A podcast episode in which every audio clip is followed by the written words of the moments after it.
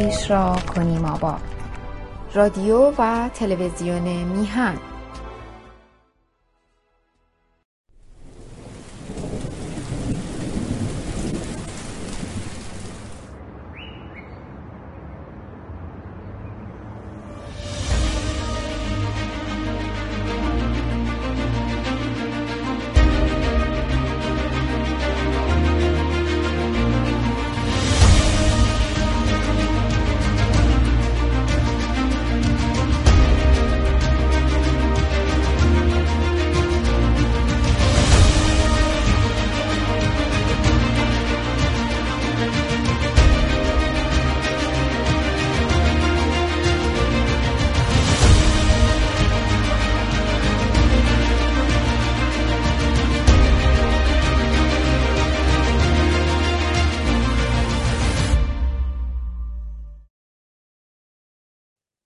درود بر شما.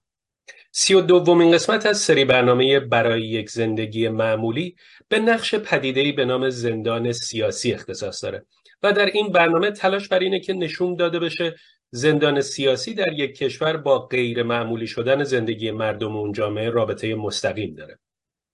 ازتون دعوت می‌کنم به ویدیویی که در این رابطه تهیه شده توجه بفرمایید و پس از تماشای ویدیو به اتاق هماندیشی اعضای داوطلب حزب سکولار دموکرات ایرانیان خواهیم رفت. با ما باشید.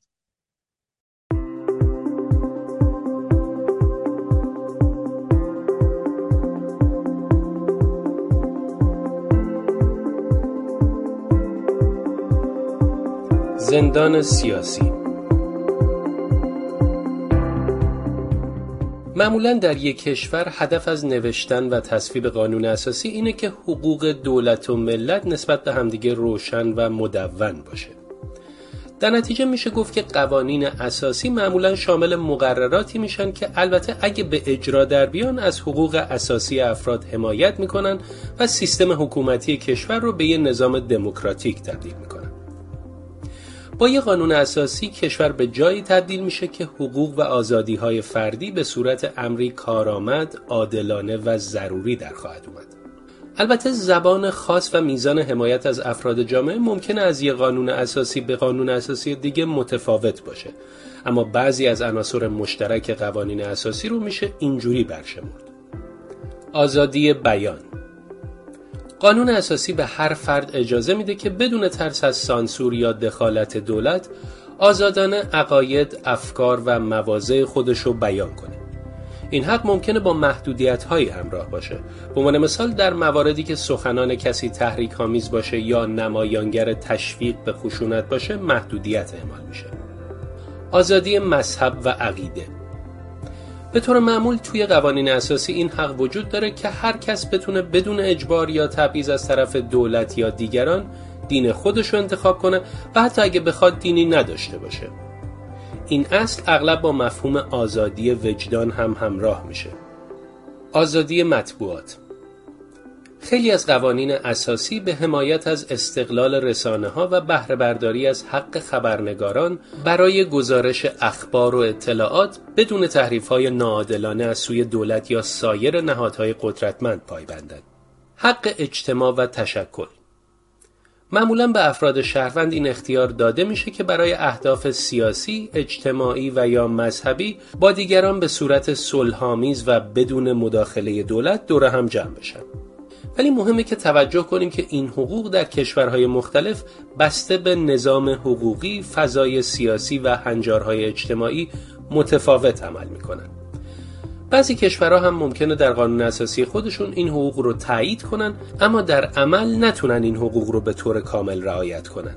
در مورد کشور خودمون می‌تونیم به وضوح مثالی از این وضعیت بیاریم. به مقررات قانون اساسی که حکومت اسلامی ایران تنظیم کرده توجه کنید. اصل 23 تفتیش عقاید ممنوع است و هیچ کس را نمی‌توان به صرف داشتن عقیده مورد تعرض و معاخزه قرار داد. اصل 25 بازرسی و نرساندن نامه ها، ضبط و فاش کردن مکالمات تلفنی، افشای مخابرات تلگرافی و تلکس، سانسور، عدم مخابره و نرساندن آنها استراق سم و هر گونه تجسس ممنوع است مگر به حکم قانون لازم به یادآوریه که در جریان جنبش سبز سال 88 به همین اصول با نام اصول مقفوله قانون اساسی اشاره می شد و حکایت از این داشت که حکومتی ها قانون اساسی خودشون رو هم قبول نداشتن. خب وقتی توی قانون اساسی درباره آزادی در یک موضوع حرف می‌زنن منظورشون اینه که اجازه نمیدن کسی رو به جرم استفاده از اون آزادی ببرن زندان. اصطلاح زندانی سیاسی هم به افرادی اطلاق میشه که به اتهام استفاده از همون آزادی هایی که توی اون قانون اساسی ذکر شده به زندان میافتن. این خودش می‌تونه یه نماد بزرگ از نادیده گرفتن قوانین باشه و به معنای نقض حقوق مردمه. توی کشورهایی که قانون اساسیشون حقوق و آزادی های اساسی افراد رو مهم می‌دونه و از اون حقوق حمایت می‌کنه اینکه افراد رو به دلیل نظرات سیاسی یا عقایدشون به زندان بندازن غیر قانونی و نقض حقوق محسوب میشه. حبس سیاسی به روشی گفته میشه که افراد به خاطر فعالیت های سیاسی یا عقاید خاصی که دارن بدون توجیه قانونی مناسب یا روال درست دستگیر میشن.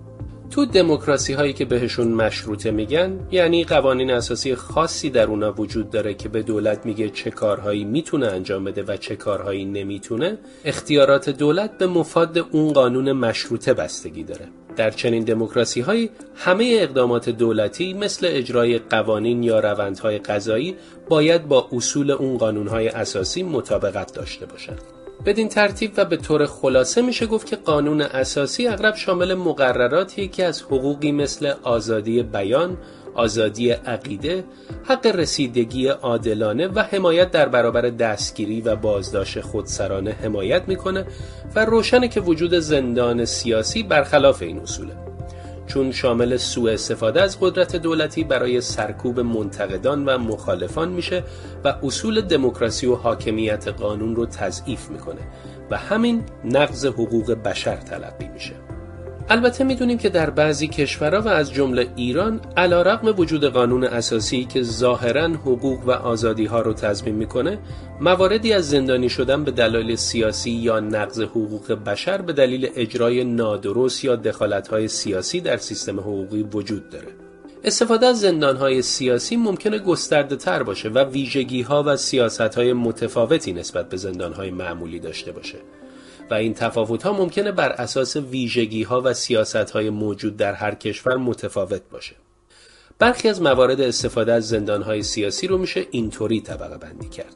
سرکوب نهادهای سیاسی افرادی که دیدگاه ها یا انتقاداتی نسبت به نظام حاکم دارند به طور سیاسی بازداشت میشن تا از فعالیت ها و نقد های سیاسی باز داشته بشن. این کار می‌تونه باعث بشه که اونا درس عبرتی برای بقیه باشن. شکنجه و فشار در زندانهای سیاسی افراد ممکنه با شکنجه و آزار روانی تحت فشار قرار بگیرند تا اطاعت کنند یا به تضاد در نظرات سیاسیشون پایان بدن.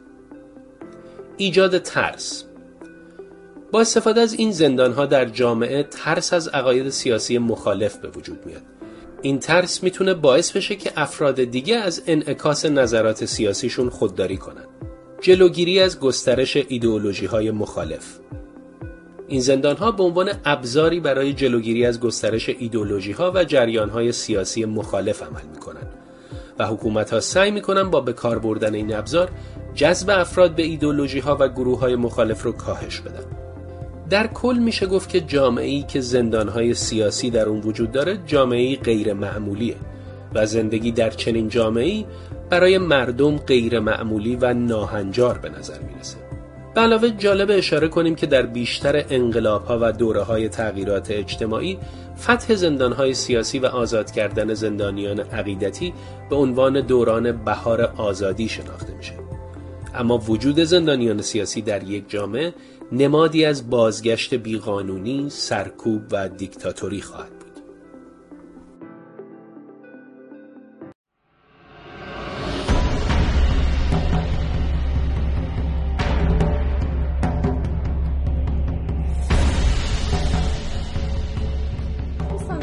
هم که وجود زندان سیاسی در یک جامعه مفهومی جز این نداره که ما با حکومتی روبرو هستیم که زندگی رو برای جامعه ایران غیر معمولی و ناهنجار کرده و حاکمانش حتی قانون اساسی رو که خودشون نوشتن و با فریب مردم به تصویب رسوندن رو هم رعایت نمی‌کنن. اما اولین همبندی که وقت گرفته تا هماندیشی امروز رو شروع کنه آقای فرشید آقازاده. بفهمید خواهش می‌کنم. آقای آقازاده. خیلی ممنون خانم قیاسفند من سوالی داشتم اونم این که با فرض اینکه یک مفهومی به اسم جرم سیاسی وجود داشته باشه معیار تعریف همچه چیزی چیه؟ اگر که به شکل کلی این مفهوم مورد قبول نیست که خب جدا از این اگر که ما فرض کنیم که یک مجموعه از رفتارها رو میشه یک تخلف سیاسی محسوب کرد این تخلفات سیاسی بر چه اساسی به چه شکلی تعریف میشن همین. ممنون از من تمام. سپاسگزارم. و اما نفر بعد خانم شبنم بدری. بفهمید خواهش می‌کنم خانم بدری. ممنون. خسته نباشید. خب فکر می‌کنم یک تعریف کاملا مشخصی معمولا نمیشه ارائه داد برای جرم سیاسی ولی خب اعمال مجرمانه ای که افراد یا گروه های علیه حکومت ها انجام بدن مثل مثلا اعمال تروریستی می‌تونه نمونه از جرم های سیاسی باشه و همینطور اعمال یا کارهای غیرقانونی که فعالای یعنی سیاستمدارای فعال در خود حکومت ها انجام میدن هم نمونه از جرم های سیاسی می‌تونه تلقی بشه مثل مثلا دستکاری در انتخابات یا منصوب کردن افراد در پست مختلف فقط به دلیل مثلا خیشاوندی یا اینکه جنایات جنگی، نسل کشی، پاکسازی قومی، جاسوسی، نقض حقوق بشر، حبس غیرقانونی افراد و غیره. و خب در مورد کشور ما جالبه که تمام این کارها رو خود حکومت اسلامی انجام میده. ولی خب چون حکومت غیر معمولی هستش که زندگی غیر معمولی رو هم برای مردم ایران درست کرده برعکس عمل می‌کنه. یعنی مردم رو به دلایل مختلف و به عنوان مجرم سیاسی یا میندازه زندان حالا به عنوان در واقع زندانی سیاسی. ولی اینکه خب تعریفی هستش که می‌تونیم بگیم در کشورهایی که مردم زندگی معمولی دارن می‌تونه استفاده بشه. ولی خود حکومت اسلامی جرم سیاسی رو در اصل 168 قانون اساسی فقط ازش اسم برده ولی تعریفی ازش ارائه نداده. و در اصل 43 اینطور میگه که رسیدگی به جرایم سیاسی و مطبوعاتی باید علنی باشه و با حضور هیئت منصفه در محاکم دادگستری. خب منظورش معمولا دادگاه های انقلابه و اون قسمت این هم که باید علنی برگزار بشه که خب معمولا چنین چیزی صورت نمی‌گیره. و در ادامهش هم میگه خیلی مسخره است. میگه که نحوه انتخاب شرایط اختیارات همین هیئت منصفه و تعریف جرم سیاسی را قانون بر اساس موازین اسلامی معین می‌کنه و خب منظورشون از اسلام اینه که هر چی که مله های عقب مونده در واقع دارن میگن. و خب سکولاریسم هم که مثل بقیه جاها اینجا هم مسلما وجود نداره که در واقع یکی از مشکلات اساسی در همین مورد هم در مورد جرم سیاسی که در این برنامه و در واقع زندان سیاسی که صحبت می‌کنیم در این برنامه راجبش بعد یه اصطلاح فقهی دارن که یه جوری مرتبطش می‌کنن به جرم سیاسی به اسم بقی و میگن عملی هستش که یه گروهی از مسلمانان که تشکیلات قوی و منسجم دارن انجام میدن و در واقع نافرمانی می‌کنن از فرمان ولی امر مسلمین که مثلا اینجا می‌تونه منظورش مولای در مورد خامنه ای باشه و کارها و اقداماتی هم که کردن بر اساس شبهات بی اساسی که برای اونها به وجود اومده. و این کار رو بهش میگن بقی و حالا کسایی هم که این کار رو انجام میدن اهل بقی هستن مثلا. و جالب این که مثلا نقل می‌کنن که هم علی امام اول شیعیان به کسایی که مخالفش بودن می‌گفته اهل بقی هم معاویه. یعنی هیچ در واقع تعریف مشخصی نداره. هر کسی که در قدرت باشه اگر بقیه بر اساسش بر علیهش کاری انجام بدن خب بقیه حساب میشه. و اونها رو هم اهل بقی رو هم مثلا به دو دسته تقسیم می‌کنه. کسایی که تشکیلات منسجمی دارن و رهبری مشخصی دارن و کسایی که ندارن. و اون کسایی که تش...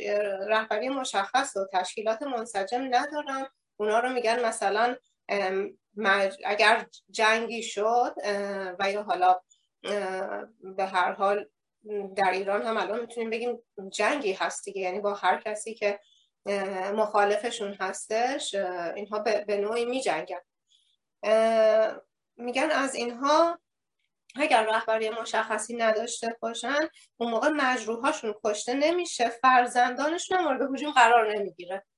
یعنی از اون گروه دیگه این, این کارها رو در مورد اون گروه دیگه که رهبری مشخصی دارن تشکیلات منسجم می‌تونن که انجام بدن. و حالا جالبه وقتی که تمام این قوانین بر اساس این مزخرفات تنظیم شده یه عده می‌خوان این حکومت رو اصلاح کنه. این جالبه که همچنان فکر می‌کنم حالا عده زیادی نیستن که امید به همچین چیزی دارن. بعد سال 95 یه قانونی رو از تایید شورای نگهبانشون گذروندن که 6 تا ماده داشته و اونجا اومده یه جورایی جرم سیاسی رو تعریف کرده که خب برخلاف خیلی از کشورهایی که مردم زندگی معمولی دارن چنین چیزهایی رو تعریف کرده به عنوان جرم سیاسی. حالا یکی از نمونه هاش توهین یا افترا به رؤسای سه قوه. به رئیس مجمع تشخیص مصلحت نظام معاونان رئیس جمهور وزرا نمایندگان مجلس شورای اسلامی نمایندگان مجلس خبرگان و اعضای شورای نگهبان و همینطور مثلا نشر عکاسی. و نشر عکاسی هم معمولا شامل هر چیزی میشه که مردم تو جامعه می‌بینن و بخوان راجبش صحبت کنن. اینها میشه نشر عکاسی و جرم سیاسی. تلقی میشه و خب فرد به خاطرش میره. زندان میشه زندانی سیاسی بعد هم این رو تعریف می‌کنن که این جرایم در صورتی با انگیزه اصلاح صورت بگیره یعنی همین هایم که تعریف کردن و مثال زدیم اگر با انگیزه اصلاح صورت بگیره جرم سیاسیه. و اگر نمیشه جرم امنیتی. یعنی اگر که به قصد ضربه زدن به اصل نظام باشه همین ها میشن جرم امنیتی. و چیزی که ولی جا جالبه اینه که در این بخش از صحبتشون اشاره می‌کنن که همین اعمال اگر دارای دوتا شرط باشه موقع جرم تلقی نمیشه. اینکه نظام دیگه مشروعیتی نداشته باشه از دید مردم. و دوم اینکه اکثریت مردم جامعه با مرتکبین این اعمال همراهی کنن. پس اگر بخوایم به حرفهای خودشون هم استناد کنیم به خاطر اینکه الان واقعا نظام مشروعیتی نداره از دید مردم و اکثریت مردم ایران هم زندانی های سیاسی براشون محبوبن و در واقع اگر هم همراهی باشون نمی‌کنن خب به دلیل ملاحظاتیه که دارن حالا اسمش رو هر چیزی می‌تونیم بذاریم که خب حالا شاید امکانشون رو ندارن نگرانی ها و ترس که دارن به خاطر اعمال وحشیانهشون ولی بخوایم به همین دوتا چیز هم استناد کنیم الان باید بگیم که دیگه نمی‌تونن جرم سیاسی و امنیتی تعریف کنن. به خاطر اینکه هم دیگه واقعا از دید اکثریت مردم نه مشروعیت دارن نه همین که مردم اکثرشون در واقع با زندانی سیاسی همراه هستن. حتی اگه عملا نتونن این کاری انجام بدن یا اینکه زیاد نشون بدن این مثلا مرسی ممنون. سپاسگزارم آقای حسین سایی بفهمید خواهش می‌کنم. ممنون خانم قیاسم. ارزم خدمتتون که برخلاف خانم بعدی من اعتقاد دارم که اصلا جرم سیاسی وجود خارجی نداره و اینکه چگونه برخورد میشه با افراد بر اساس اون عکت سیاسی که انجام میدن اون دیگه زایده خلاقیت اسمشو بذاریم یا به اون عمل کردی که اون سیستمی که باش درگیرند ایجاب می‌کنه. من واقعا دوست داشتم خیلی اول یکم جنرال بریم مثلا راجع به این صحبت کنیم که چه موقع جرم اتفاق میفته و کی باید بیاد این جرم رو بررسی کنه و با چه زاویه‌ای بهش نگاه می‌کنه و چطور اتفاق میفته اصلا توی دنیای معمولی چون ما بحثمون اینه که یه روزگار معمولی رو قرار آرزو کنیم برای ایران. اینکه سیستم های قضایی در تمام کشورهای دموکراتیک و معمولی دنیا سیستم های مستقلی هستند و کاملا از سیستم اجرایی کشور معمولا جدا هستند و هیچ گونه تبعیت یا فرمانبری از سیستم اجرایی دولت ها ندارند. و به طور مستقل تصمیم می‌گیرن راجع به تمام کیس هایی که اتفاق میفته که حالا جرم هست یا نیست و کسی که مرتکبش شده و عواقبش رو باید ببینه چه کسی هستش. وقتی ما اینجوری نگاه کنیم به مسئله می‌بینیم که یک سیستم کاملا بیطرفی میاد راجع به یک برخورد یا اختلافی بین دو, دو تا شخصیت حقوقی یا حقیقی می‌خواد بیاد قضاوت کنه.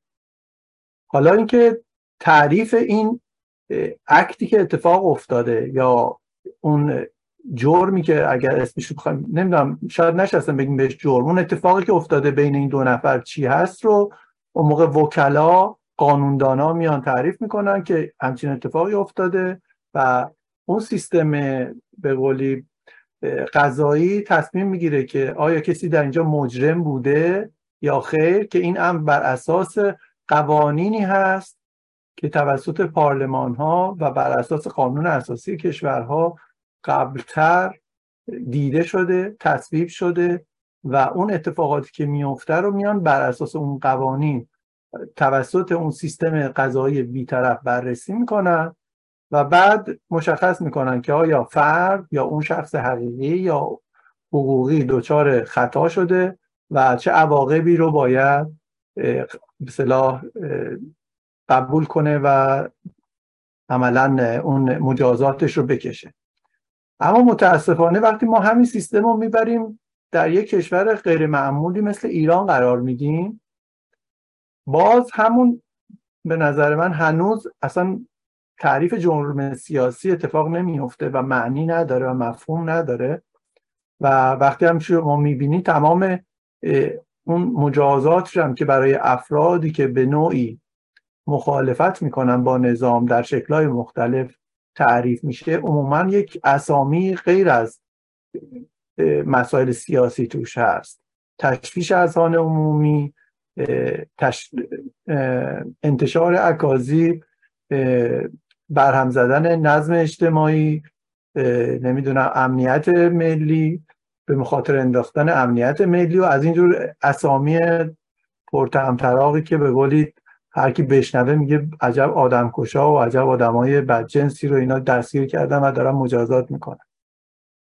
ولی وقتی کم یکم داخل این مسئله قور می‌کنیم و می‌بینیم که رابطه بین قوای یا اون واحد قضایی و واحد قانونگذاری و واحد اجرایی کشور به چه شکلی است؟ چجوری قانون تصویب میشه؟ چجوری قانون اجرا میشه؟ و چجوری میان این قانون رو در اون ادالت خانه یا به اصطلاح ادالت خانه که دارن به اجرا می‌ذارن و افراد رو مجرم می‌شناسن یا مبرا می‌دونن از جرم که البته به لطف این رسانه های اجتماعی امروزه بسیاری از این پرونده ها و مسائل رو شده و این اطلاعات منتشر شده. به قولی افرادی که بسیار کاملا می‌کنم دیگه الان همه اینو می‌دونن و میشنون که اختلاسگرا دزدا همه آزادن. استادای دانشگاه اونایی که منتقدن به سیستم میرن توی زندان اوین اینا این اختلاف سلیقه رو نشون میده. یا وقتی می‌بینین که دولت مجلسی که باید بیاد به نفع مردم قانون گذاری کنه میاد بر اساس اتفاقاتی که در چند ماهه گذشته افتاده بر سر هجاب بر سر نارضایتی های مردم میاد سریعا قوانینی تصویب می‌کنه برای مجازات معترضین و کسایی که مشکل داشتن و به نفع حکومت عملا و پشتیبانی از حکومت و سیستم اجرایی کشور میاد وای میسته در مقابل مردم. این کاملا و پرواضح نشون میده که این سیستمی که اسم خودش گذاشته جمهوری عملا اصلا جمهوری نیست و یک سیستم کاملا دیکتاتوری هست. و تنها چیزی که براش از حداقل اهمیت به صلاح برخوردار هست مردم هستن. و خواست مردمه در نتیجه شما اگر بیا اینجا بحث کنی که آقا این جرم سیاسی رو ما تعریف کنیم. حد و مرزی براش میشه قائل شد. خیر نمیشه حد و مرز قائل شد. چون به محض که کوچکترین قدم این شخصی در ایران یا خارج از ایران. بر علیه این رژیم برداره و این شخص ملیت ایرانی داشته باشه به نوعی. به راحتی مجرم میشناسنش و به همون اتهام های واهی که ده ها موردش رو دارن و می‌تونن برای هر کسی پرونده سازی کنن این رو تو اون سیستم قضایی فاسد مجرم می‌شناسن. در صورتی که شما وقتی خودشون کارشناسای خودشون میان صحبت می‌کنن میگن مثلا در خصوص هجاب جرم انگاری نشده. در خصوص نمی‌دونم اعتراضات اجتماعی و آزادی بیان توی قانون اساسی چندین بند وجود داره که افراد آزادن که اعتقاداتشون رو بیان کنن یا دینشون انتخاب کنن. ولی پای اجرا که می‌رسه به انگ های مختلف پرونده سازی های مختلف با روندهای ناعادلانه دادرسی بدون وکیل بدون تفهیم اتهام با شکنجه اعتراف گرفتن اینا همه مواردیه که شما بیای بگین که ما حالا مثلا جرم سیاسی مرتکب شده یه نفر می‌خوام بررسی کنیم جرم سیاسی رو. مثلا به نظر بیمعنی میشه. به محض چون توی سیستم دیکتاتوری داری زندگی می‌کنی به نظر من اینجوری میشه گفت که شما وقتی می‌تونی بیای بگی جرم سیاسی وجود داره یه سیستم دیکتاتوری داره میاد ادای جمهوری در میاره و همه قوانینش رو بر پایه دروغ و درویی بنا کرده. حالا می‌خواد با یه جست حقوق بشری و یه جست به قولی داشتن دادگاه و عدالت خونه و اینا این سیستم دیکتاتوری و این قوانین دو پهلو و متحجری که داره رو قایم کنه زیر پوشش عادلانه به قولی حقوق بشری دموکراتیک. من اینطوری می‌تونم بگم. وگرنه به نظر من اصلا نمیشه گفت کسی کار سیاسی داره می‌کنه مجرمه. ممنونم. ببخشید. سپاسگزارم. آقای دکتر نوری علا بفهمید خواهش می‌کنم.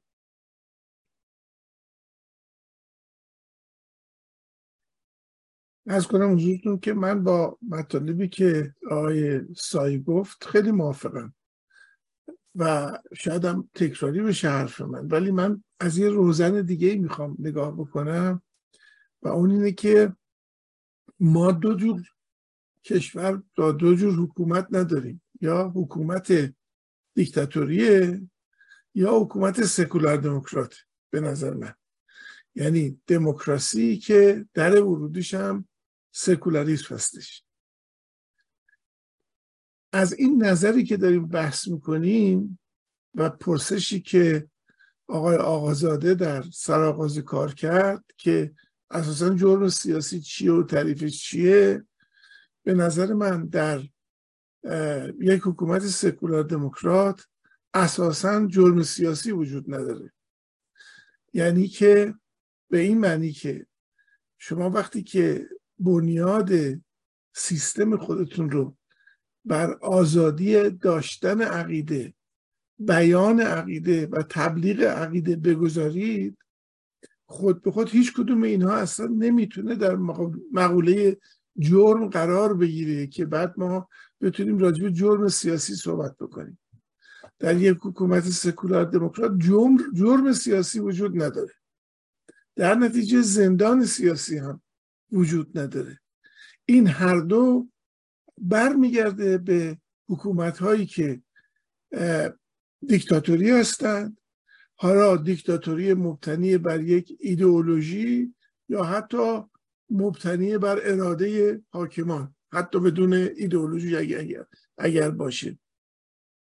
بنابراین در برنامه های یعنی سلسله برنامه های ما داریم که داریم یک زندگی معمولی و یک زندگی غیر معمولی رو با هم مقایسه می‌کنیم. ما در واقع داریم زندگی در یک حکومت دیکتاتوری رو با زندگی در یک حکومت سکولار دموکرات مقایسه می‌کنیم. نکته مهمی که به نظر من باید بهش توجه بکنیم و در سخنان آقای سایی بود مسئله در اینه که امروز کشوری که دارای قانون اساسی نباشه تقریبا وجود نداره. یعنی کشورها همه به حال بر اساس یک قانون یا یک قرارداد اجتماعی دارن کار می‌کنن.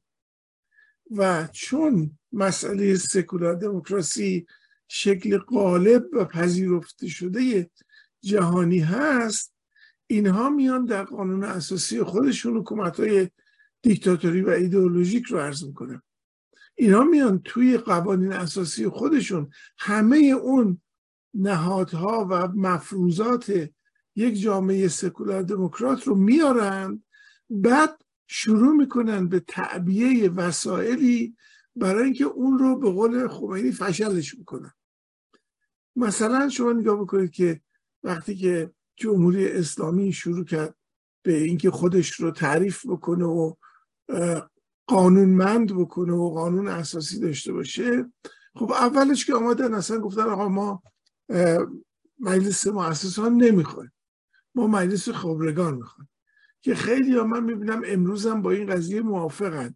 یعنی میگن که آقا مجلس مؤسسان که مردم بیان نمایندگان خودشون بفرستن بیمعنیه. باید مجلس متخصصین باشه. حالا خبرگان رو کردن متخصصین.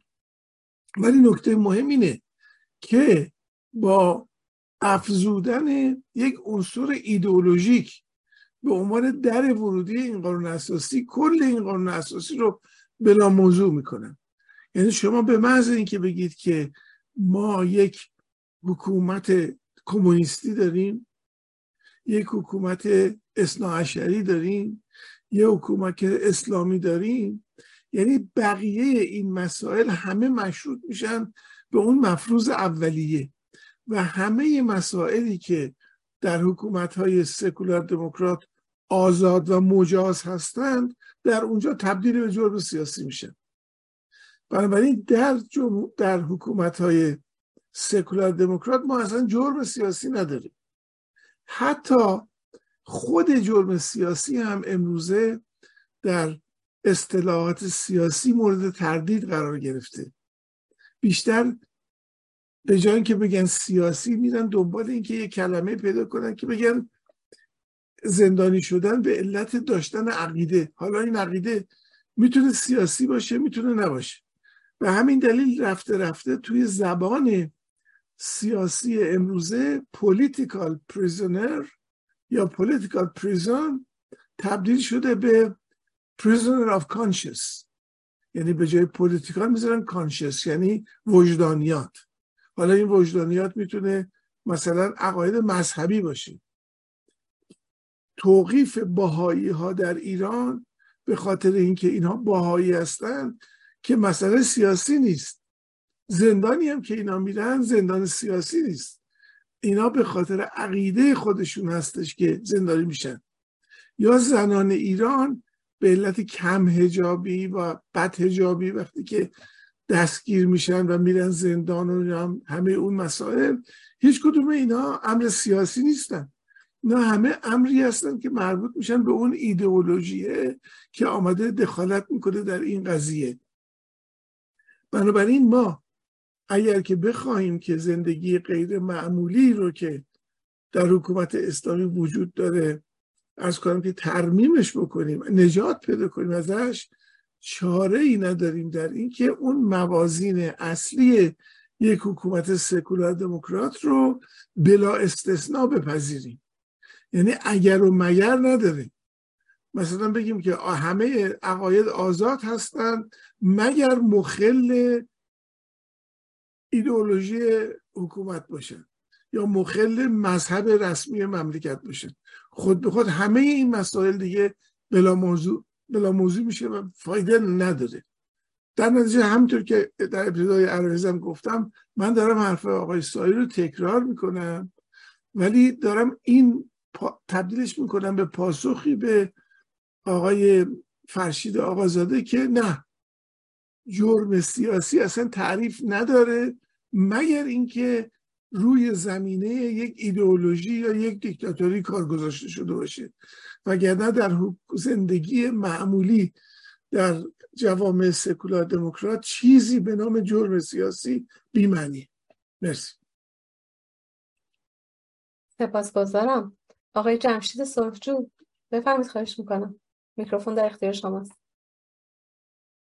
سپاس از شما خانم قیاسفند راستش می‌خواستم بگم که در هر کجای دنیا که حکومتی وجود داره و دولتی وجود داره دولت و حکومت مستقر دوست داره که مخالفانش رو ساکت کنه.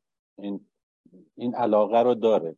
شما حالا فرقی نمی‌کنه کشور دیکتاتوری باشه کشور یک کشور مدرن. یعنی اگه یه حکومت یه وزیر کار خلافی می‌کنه طبیعتا خود اون وزیر خود اون کابینه دوست داره یا این کسی اینو نفهمه یا اگه کسی فهمید بتونه در واقع این موضوع ساکت کنه. حالا چه فرقی داره؟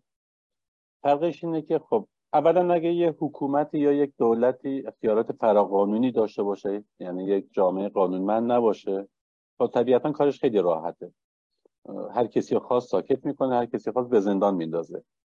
تا با این فرض که نه در واقع در اون کشور قانون اساسی وجود داره و اون حکومت هم ملزم به رعایت قانون اساسی و قوانین مصوبه هست.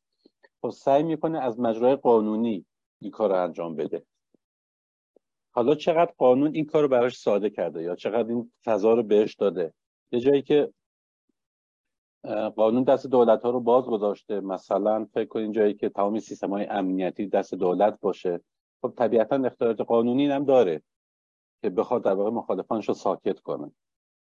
در کشورهای سکولار دموکراتیک که قوانین اساسی مدرن دارن کلیت این سیستم یه طوری طراحی شده که قدرت غالب نمی‌تونه در واقع از اختیارات قانونی که داره برای در واقع ساکت کردن مخالفان استفاده کنه. و تو کشورهایی که حالا مثل کشورمون ایران حالا فارغ از اینکه خب معمولا دولت و حکومت اختیارات فراقانونی داره بعد این قانون هم در واقع دستش رو باز گذاشته. و هر کسی که به نوعی به هر در واقع طریقی بخواد در مقابل دولت یا حکومت یا اصول یا ایدولوژی که در واقع حکومت برش بنا شده بخواد بیسته طبیعتا در واقع یک متهم سیاسیه اینو می‌تونیم بهش بگیم. و این متهم سیاسی حکومت تمام این امکاناتی که این متهم رو در واقع به زندان بدازه یا از بین ببره داره. و اونجا بهش چی میگن؟ میگن زندانی سیاسی. من اتفاقا یه چیزی یادم اومد که ما چرا میگیم که سکولاریزم اساس هست برای در کنار دموکراسی برای اینکه ما یک حکومت مدرن داشته باشیم. چون که هدف از قانون در واقع تنظیم روابط هست و یکی از اجزای این تنظیم روابط جلوگیری از استفاده از قدرت هست. گفتم نه تنها دولت ها حتی اشخاص هم اگه در واقع یک قدرتی داشته باشن دوست دارن از این قدرت استفاده کنن. شما موقعی که رانندگی می‌کنین از چرا قرمز رد بشین اگه قدرت اینو داشته باشین که دوربین پس کنین راهنمای رانندگی خاموش کنین یا قرض جریمه رو پاره کنین حتما به احتمال زیاد از این قدرت استفاده می‌کنین. ولی خب این امکان برای شما نیست. قانون هم برای دولت ها و حکومت ها همین حکم داره. حالت بازدارندگی داره. حالا در یک دموکراسی اکثریت می‌تونه این قدرت رو داره که حقوق اقلیت رو زیر پا بذاره. و به همین دلیل که میگیم در واقع اولش میبایستی یک قانون سکولار باشه و بعد دموکرات. به این معنا که قدرت اکثریت توان در واقع زیر پا گذاشتن حقوق اقلیت رو نداشته باشه و بعدش دموکراسی به این معنا که خب حکومت یا دولت پاسخگو باشه در مقابل کارهایی که می‌کنه یا در مقابل انتصابات و پستایی که اعضای حکومت در اختیار دارن جوابگو باشه. ولی قسم این بود که اساس قانونی هستش که کسانی رو که قدرت ندارن در مقابل کسانی که قدرت دارن ازشون محافظت کنن. حالا در قانون اساسی که در کشور ما امروز وجود داره به خاطر اراده ای که قانونگذاران اون موقع داشتن سعی کردن این سیستم یه جوری طراحی کنن قانون اساسی و شاکله یعنی ساختار نظام رو که این قدرت دست ایدولوژی و دست کسانی که ایدولوژی رو در واقع دارن به راه می‌برن این بمونه. کسی نتونه این قدرت رو ازشون بگیره. و طبیعتا کلیت این قانون بسته رو یه طوری طراحی کردن که امکان فرار ازش نباشه. شما در یک کشوری که قانون اساسی مدرن داره قوای واقعا مستقل از هم دارین پارلمان دارین قوه مجریه دارین مستقل از قوه قانونگذاری ببخشید قوه قضایی مستقل دارین اینا نمی‌تونن تو کار هم دخالت کنن. چرا این بالانس قوا برقرار شده؟ به خاطر اینکه هیچ کدوم از این اجزا نتونن از قدرتشون سوء استفاده کنن. یعنی اگه قوه مجریه هم سیستم امنیتی دستش باشه هم دادگاه دستش باشه هم نمی‌دونم پلیس دستش باشه زندانا دستشون باشه. خب طبیعه خب اجازه نمیده کسی بخواد قدرت دولت رو زیر سوال ببره. همچنان که در کشور ما همین هست. ولی فقیه حالا نه در حد دولت در حد کلیت ساختارش تمام این اعضا رو در دستش داره. بنابراین موقع شما قوه قضایی مستقل نداشته باشید نمی‌تونید از قوه مقننه انتقاد کنین یا از قوه مجری برای اینکه یه سیستم بسته است. همشون به همدیگه مربوطن. همشون نخشون یه جایی به هم وصل میشه. اونجایی که در رهبری یا در نهاد رهبری هست. به این دلیل فکر می‌کنم زندانی سیاسی حتی ممکنه حتی ممکنه در یک حالت خیلی کمی حتی تو کشور پیشرفته وجود داشته باشه. ما تا یک ساختار قانونی داره. مثلا یه نفر قدرت غالب رو ممکنه زیر سوال ببره یا نه که زیر سوال ببره در مقابل پس دولت وایسه به جرم سیاسی که زندان نمیره. منتها ممکنه پرونده فرار مالیاتی براش درست بشه. و این بیس قانونی داره. یه جایی هم من بهش میگن ویچ هانت یعنی مثلا شکار جادوگر. یعنی که اساسا به خاطر یک کار سیاسی که نفر کرده براش یک پرونده غیر سیاسی در واقع درست میشه. منتها فرقش اینه که دست دولت اونجا خیلی بسته است. نمی‌تونه هر کسی رو هر جوری که خواست بندازه زندان. اتفاقی در کشور ما افتاده این, است، این هستش که دست قانون یعنی دست قدرت بازه. هم امکانات قانونی داره هم امکانات قانونی داره. یعنی هر موقع هم که دلش بخواد به همون قوانین موجود لزومی در واقع به پای بندی در خودش نمی‌بینه. می‌تونه هر کاری دوستش دوستاش انجام بده. ممنون شما. سپاسگزارم. آقای حسین سایی بفهمید خواهش می‌کنم. ممنون خانم قیاسفند یک نکته رو من می‌خواستم فقط اشاره کنم از مثالی که دوستمون آقای سولچو زدن در باب اینکه تو کشورهای دموکراتیک هم بعضا پرونده سازی میشه برای افرادی که کار سیاسی می‌کنن یا با سیستم حکومت یا قدرت جاری مخالفت می‌خوام بکنن.